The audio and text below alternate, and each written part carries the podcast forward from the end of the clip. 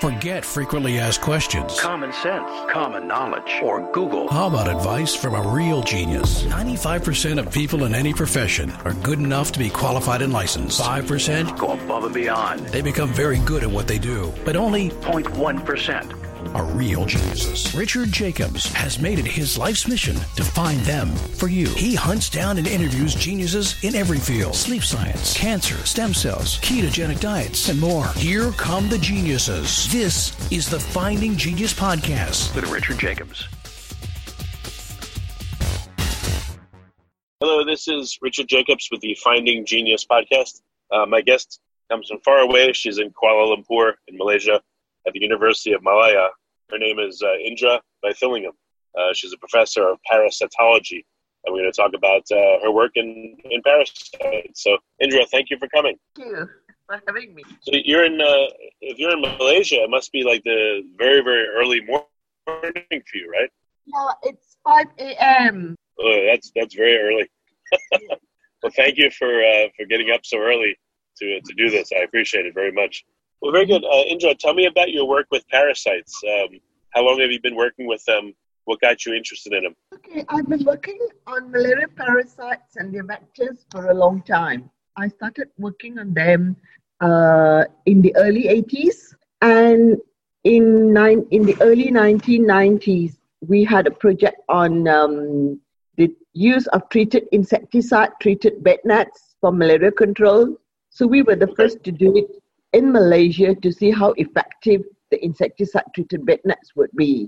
And at the end of the project, we found that there is a significant difference when people use insecticide-treated bed nets compared to indoor residual spraying. So my work on malaria starts way back from then. So people, they would use these nets that are treated with anti-malarial substances, or what do the nets look like? When are they used? They are treated with insecticides. So when the mosquito comes to try and bite the people, it will move up and down the net. So the mosquito picks up enough insecticide to kill itself. Oh, wow. Okay. So is this mostly used when people are sleeping? Or yes. When do they use it? The malaria mosquitoes, in those days, they come to bite people late in the night, when people are indoors, when they are going to bed. Okay, so got it. That is why the nets became effective, and they were able to bring down the cases of malaria. Prior to the use of insecticide-treated bed nets, they used to do residual spraying of the walls. That means they spray the walls indoors, the walls of people's houses, because the mosquitoes had a habit, the Anopheles mosquitoes had a habit of resting on the wall, going to bite the person, resting again before it flies off. So the mosquito picks up enough insecticide to kill itself. But after many years of spraying, the mosquitoes changed their behavior. Really? They used to come indoors, they will bite and fly out. So that is when insecticide-treated bed nets came into play. Wait, you said the mosquitoes changed their behavior? Yes, because nowadays the mosquitoes are biting earlier in the night, especially after the use of insecticide-treated bed nets. The mosquitoes are biting earlier, and they are biting outdoors.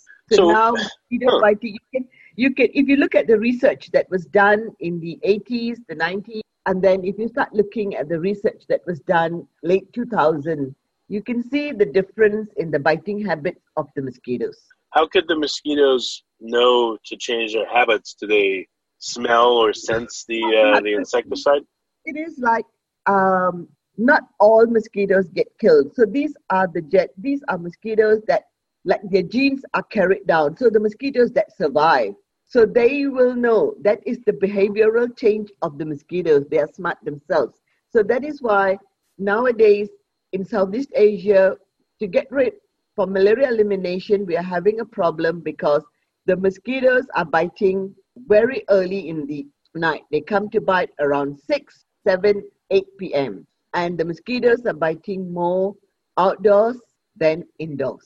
Well, is there any benefit of that? You know, if people are indoors, are there less mosquitoes that come in? most rural areas are outdoors during that time. Mm. They are chatting with friends and they congregate together. So most of them are outdoors in the early part of the evenings, and that's when they get bitten. Mm. And of course now in Malaysia and in Southeast Asia, we now have a problem with simian malaria parasites that are transmitted from the monkeys to the human via the mosquitoes. How are they transmitted to people from the monkeys? Okay, so the mosquitoes, the Anopheles mosquitoes, pick up the parasites from the monkeys and transmit it.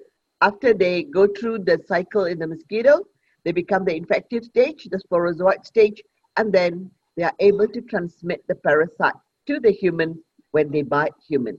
Now, this is something that was actually discovered way back in the 1960s by the Americans. Wait, so what's the difference between a mosquito biting someone directly and it going into a monkey first? Does that make it more virulent, or, I mean, what? No, it is, see, there are certain parasites that are found, malaria parasites that are found in the monkeys. And in the 1960s, when the work was done in the laboratory, some of the scientists got infected with this monkey malaria parasite in the laboratory with infected mosquitoes, by infected mosquitoes. So they were very excited. So they came down to Malaysia and they wanted to do work on monkey malaria.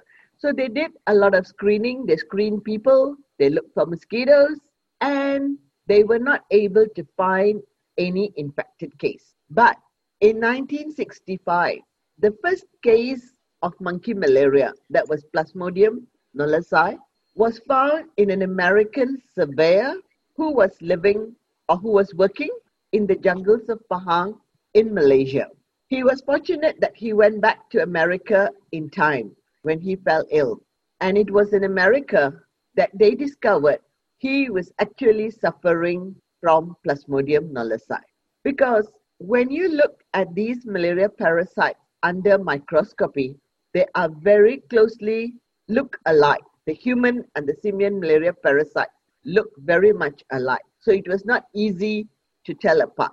Mm. But when they inoculated the blood into the monkey, the rhesus monkeys died. And whereas the long-tailed macaques, they survived and they showed a 24-hour cycle, and thus they knew that they were dealing with simian malaria parasite, Plasmodium knowlesi. So they came to Malaysia and they did more work. They did not find any cases, but they found a lot of new parasites in monkeys. And they did find mosquitoes with a parasite, but these mosquitoes did not come to bite human. So at that time, they made a ruling or a hypothesis that simian malaria will remain with the monkeys, and it is only the human malaria that will be transmitted to the human. Okay, so that went on until 2004, when a landmark paper was published in Lancet to show that Plasmodium knowlesi, a simian malaria parasite, was being transmitted to human. Mm. So after 2004, a lot of work was done in Malaysia.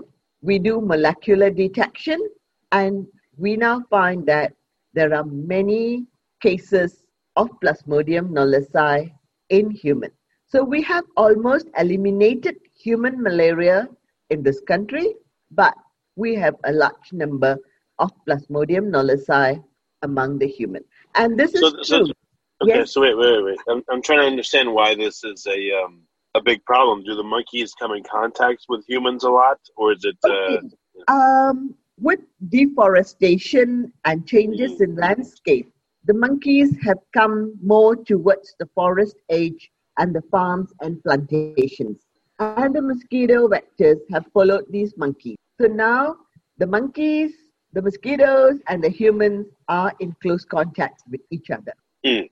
So humans are getting infected when they go to the forest or when they go to the farms or plantations. That is what is happening. I see, okay. And malaria was almost eradicated from Malaysia? Or, you know, you said that... We have not got the eradication. Supposed to be obtained this year, But now with COVID-19, I do not know what is going to happen, because you must be malaria-free, human malaria-free for 3 years before WHO can give you the malaria elimination status. Jesus. What happens if you, so you want the WHO's blessing to say that, Malaysia is malaria-free? Yeah, we do know to get WHO is the body that the status of malaria-free to all countries. So Malaysia is in the process. But we have a large number of Plasmodium knowlesi. And now we also find there is another simian malaria parasite, that's Plasmodium cynomogae. It is also being transmitted. And the simian malaria parasite is not only found in Malaysia, but it has been reported from all countries in Southeast Asia, with the exception of Timor-Leste. Perhaps they have not looked for it. And Malaysia perhaps is finding more cases because we are using molecular techniques, and also because the number of human cases of malaria has come down. So perhaps people are losing their immunity. So the fact that malaria, the mosquitoes are biting in the early evening now and doing it more outside. Yes. What's a countermeasure to that? You know, what else has changed in those mosquitoes besides that?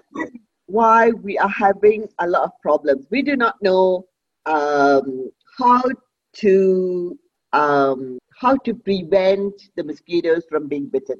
Of course, there are repellents. I know in America they use a lot of repellents to keep away the mosquitoes in summer. But repellents are not cheap. And people living in the rural areas really cannot afford to buy these repellents. Repellents are expensive. One of the best repellents is, of course, DEET is good repellent, and it's expensive. So the people are not going to buy repellents and use them. So that's why we are still thinking, what is the best method that can be used to prevent outdoor biting mosquitoes? It is not easy to get rid of mosquitoes that are biting outdoors and are biting in the early part. So this is a challenge for us.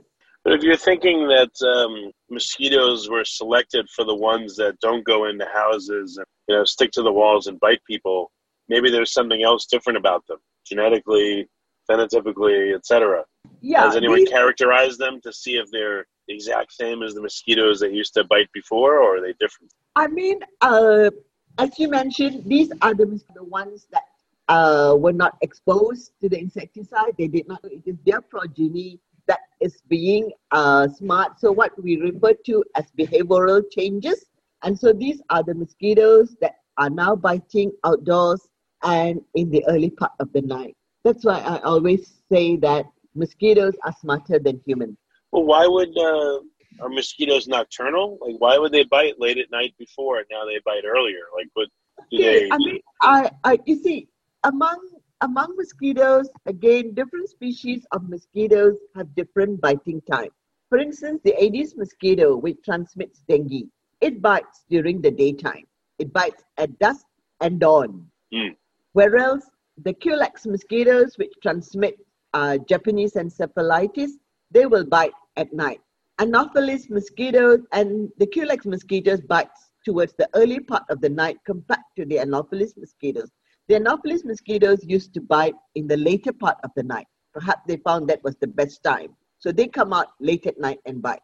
But when people start to take protective measures, the behavior of the mosquitoes change. Yeah, I understand that. I just wonder if anything else about them has changed. Is anyone observing the mosquitoes and looking at their DNA and looking at their epigenetics, if they have them, and seeing what's changed in them, and their eating habits different, or their, you know, what's different except the biting time? Maybe there's other things that have come along with it that could be used as an advantage to, you know, to get rid of them. And we have also found that even among the Anopheles mosquitoes, the simian malaria parasites are transmitted by a certain group of the Anopheles mosquitoes, not all. These mosquitoes we refer to as they belong to the leucosphyrus group of mosquitoes, and these mosquitoes bite both the monkeys and the humans. So in the 60s, it was very difficult for us to come across these leucosphyrus group of mosquitoes, but now we find that the leucosphyrus group of mosquitoes is more common than the other malaria mosquitoes. As I said, it could be due to deforestation. Their habitats have been changed. The monkeys have come out. And so now these mosquitoes have a chance of biting not only the monkeys, but they have also adapted to biting the human. Okay. So what are some of the new strategies that Malaysia is looking at to reduce their effect, to get rid of malaria now? As far as Malaysia is concerned, they have done well with human malaria. They have managed to bring it down to very, very low levels. And they claim that over the last 3 years, they have been free of indigenous cases of human malaria.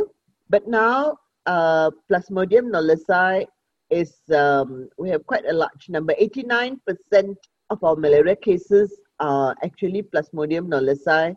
And we have a huge project in Peninsular Malaysia to actually study the vectors and to look at the distribution of the cases in Peninsular Malaysia. Because so far, from 2004 until now, most of the studies were done in Malaysian Borneo. That is what we call as Sabah and Sarawak is Malaysian Borneo. Most of the studies have been done there. We have established the vectors there. But very little is known about the vectors in Peninsular Malaysia. And so we have a huge project where we are studying not only the mosquitoes, we are also studying the genetic structures of the parasites from the mosquitoes, the human, the macaques, that's the monkeys. And we're trying to put this together to see what is happening. And we are also trying to develop rapid diagnostic tests, because we feel that it is important to have a rapid test so that people can just take a drop of blood, put it on the dipstick, and see whether the patient has the malaria parasite. Because microscopy is not going to be very useful, because it's not easy to identify between human malaria parasites or simian malaria parasites. And also, we have noticed that people are asymptomatic. That means they're having the parasites, but they are not showing signs and symptoms. So it is important to detect and treat the people. That is one way. Wait a minute. Treat what people? Everyone or asymptomatic people? Whoever is asymptomatic. If you happen to take the blood, if they have the parasite, they're not showing signs and symptoms, it is advisable to treat them. But why? Is it transmitted sexually, or what can an asymptomatic person, will they eventually get sick or what happens? It could be that the parasite is at a very low level, and so the people are not showing signs and symptoms. And it's also among the indigenous population, they may have built up immunity towards the parasite. So you may have the parasite, but you won't show signs and symptoms, but you can be infectious to the mosquitoes. Oh, okay. If the mosquitoes bite you, yes, you can give them malaria. Well, they won't get sick, but then they'll give it to other people. Yes. Oh, okay. Okay. Huh. Yeah. Interesting. So, I mean, is that a major vector, or is that what percentage of people are asymptomatic? I feel like we're talking about the coronavirus, and they're gonna quarantine asymptomatic malaria people now. You know, like what's the plan there? In those days, even when a patient had dengue, I remember in the 70s when a patient had dengue, when he's in hospital, he sleeps under a bed net. But these days, we don't see such things happening. Oh, what do you mean? I mean, what happens? They just... If a person is having dengue in a hospital, if you go to the hospital, you would not see a person under a bed net. I do not know why they took it off. But, I mean, in those days, I remember when I started my work in the 70s, when we went into hospitals, if a person is dengue, he will definitely be put to sleep under a mosquito net, because they do not want the mosquitoes to bite him and transmit these to others. So what do they do now? Nothing? I don't know. Now they are not. Okay. Well, what's your role in this? Do you want to advise the Malaysian government on what to do, or are you studying the parasite itself for ways to counteract it? Like, what's your your major role in this? Okay, our major role is, of course, we are working with the government of Malaysia, with the Ministry of Health. We are working alongside with them. And we try to find answers for questions. We try to find out what's happening, what are the vectors that are present, and what is there any genetic differences between the parasites found in the mosquitoes, in the macaques, in the human. We are trying to study that. And okay, what's the difference between the genetic makeup of the mosquitoes that are of the parasites that are found in Peninsular Malaysia compared to those found in Sabah and Sarawak? So these are things that we are studying, and we hope that by we have a project. Our funding started last year in 2019, and it's supposed to run until 2022. But this year, from March. From the time the lockdown started, we have not been able to go out to the field to collect any samples. So you see, there's a backlog in our work, and but we hope that by 2022 we can come up with some answers, and we can perhaps think of what really can be done to reduce malaria. Yeah. The number of malaria cases among humans. What happens when someone's had malaria? Can they ever be cured of it? Yeah, and if so, they do treat. The people are treated, and we are fortunate so far in Malaysia. We do not have problem with drug resistance. The artemisinin combination therapy (ACT) as we call it has been effective, and they people can be treated if they go early enough. They can be treated. So the death due to malaria happens when a person goes very late to the hospital. Then it's not, sometimes they succumb to the... We have had mortality. I would say that there was no mortality. There has been, but mortality has been on the very low side. So if people are ill and they go to the hospital, they can be treated. There are drugs. Okay, what happens if someone's treated for malaria and they're, deemed to be cured? What happens if mosquitoes bite them after that? Will they still be able to start malaria up again in mosquitoes that bite them? No. If a person has been treated, that means he is clear of the parasite. But one should understand that the malaria parasite, that we have different species of the malaria parasite. For instance, even among the human malaria parasite, Plasmodium vivax, that parasite, it can remain, some parasites can remain in the liver stage, so that's what we call as the hypnozoite. It can remain in the liver stage in the human for a long time, and all of a sudden, one day, it could just be released from the liver and it can enter the bloodstream, and the person can come down with malaria. That is in the case of vivax. So that is why when people get vivax malaria, the treatment schedule is different. People are treated for 14 days to make sure that the drug helps to clear off all the malaria parasites. Okay, because then they can't be a reservoir of infection after that. Try our best to get rid of it. But, it does happen. Vivax malaria, it does happen from time to time that people can have a relapse without being bitten by the mosquito. It's because of this stage of the parasite that hides in the liver of the human. Okay, got it. So what do you think is going to be a breakthrough once you're able to get out and do sampling? What do you think is going to be the first step towards tamping down malaria again?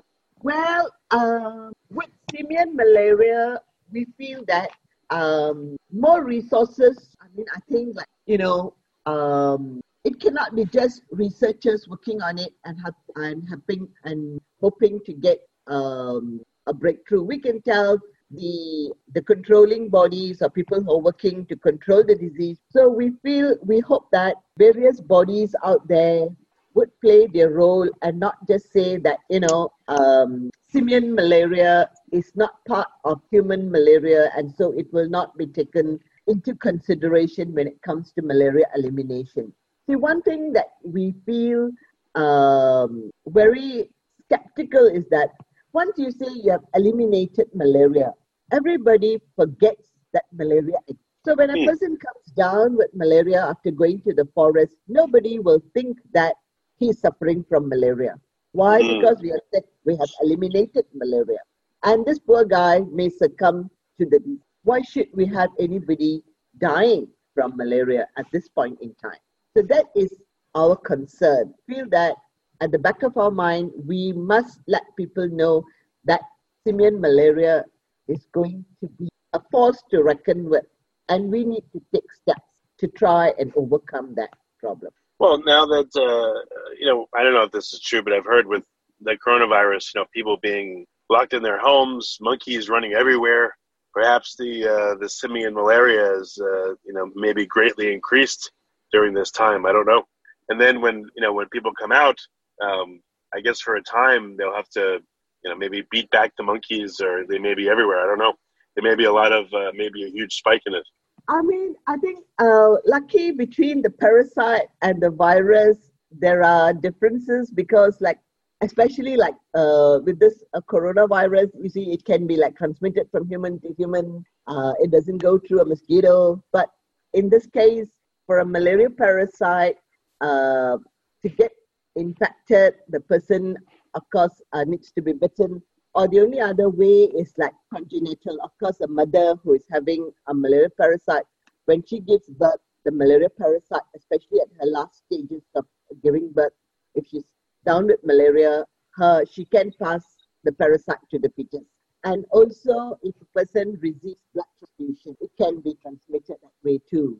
But it is mainly through the mosquito bite. So the only thing is that we must always remember at the back of our minds that the two main malaria parasites that is affecting humans, the Plasmodium falciparum and Plasmodium vivax, 50,000 years ago, those parasites were found in the non-human primates, and they jumped the barrier and became adapted to humans. So this is our fear that if we do not do anything now, maybe down the line, that these simian malaria parasites like Plasmodium knowlesi, Plasmodium cynomogae may jump host and may become adapted to humans. That is something, because these parasites can mutate very fast. So we can say we've eliminated malaria, but after many years, we will have malaria. Okay. Well, very good. Well, Indra, what's the best way for people to keep tabs on the work that you're doing and to learn more about malaria? Where should they go? Well, we publish all our papers that we work on. We make sure that we publish all our findings. It's always published in all research journals. We present them at conferences, and we do inform people. Our read is always the data that we have obtained. Always to the people. Okay. Well, very good. Well, Indra, thank you for coming on the podcast. I appreciate it. Okay. If you like this podcast, please click the link in the description to subscribe and review us on iTunes. You've been listening to the Finding Genius Podcast with Richard Jacobs. If you like what you hear, be sure to review and subscribe to the Finding Genius Podcast on iTunes or wherever you listen to podcasts. And want to be smarter than everybody else? Become a premium member at findinggeniuspodcast.com. This podcast is for information only. No advice of any kind is being given. Any action you take or don't take as a result of listening is your sole responsibility. Consult professionals when advice is needed.